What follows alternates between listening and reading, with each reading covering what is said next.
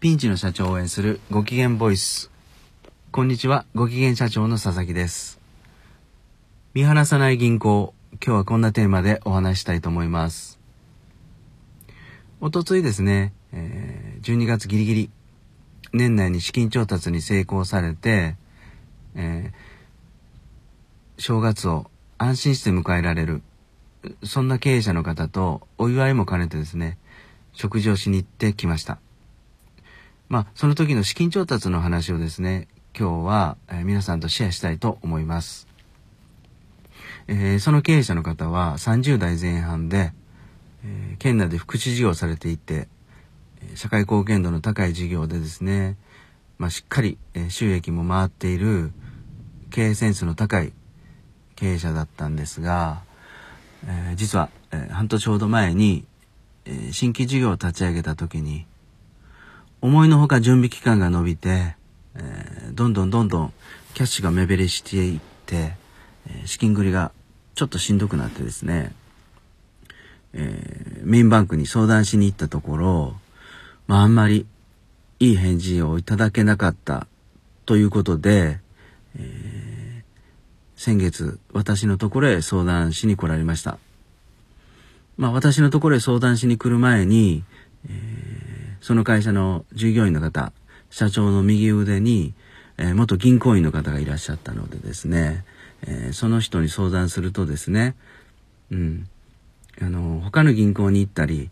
新しいところで融資を受けるのは、えー、そのメインバンクを裏切ることになるので、えー、それをやめた方がいいと。まあそういうことを言われたらしく、うん、他の金融機関で資金調達にトライする。まあ、そんなことはちょっと考えていなかったみたいです。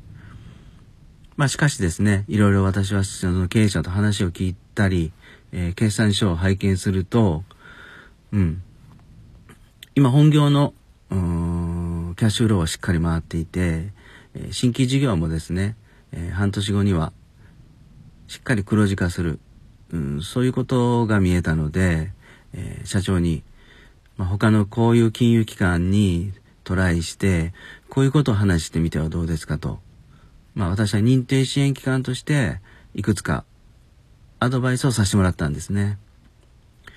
まあそれで社長も少し、えー、頭が柔軟になって、まあ一週間以内に、うん、この銀行にこういうことを話にしに行くと。うん。そういうことで、えー、相談終わったんですが、12月に入ってですね、えー、その社長から連絡があって、えー、無事、他の金融機関から、えー、資金調達ができたと。まあ、結果的にはそういうことになって、まあ、安心だったんですが、まあ、皆さんもどうですかね。あのー、まあ、限られた人からのアドバイスとか、えー、固定観念で、えー、もしかすると、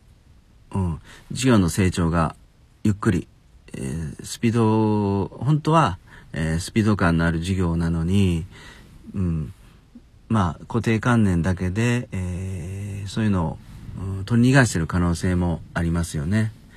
うん、今はもちろん、うん、1個とか、うん、限られた銀行だけじゃなしに、まあ、いろいろな方と、前向きな銀行と話することで、いろいろですね、えー、これからの事業の展開が、どんどんどんどん見えてくる。まあ、そんな時代であると思うんですね。まあ、ですから、まあ、メインバンク1行にえー、断られたとしても、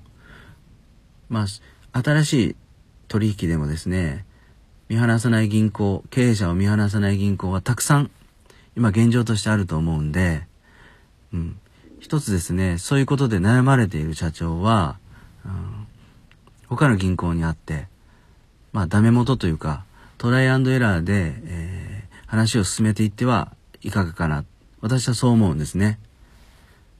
はい。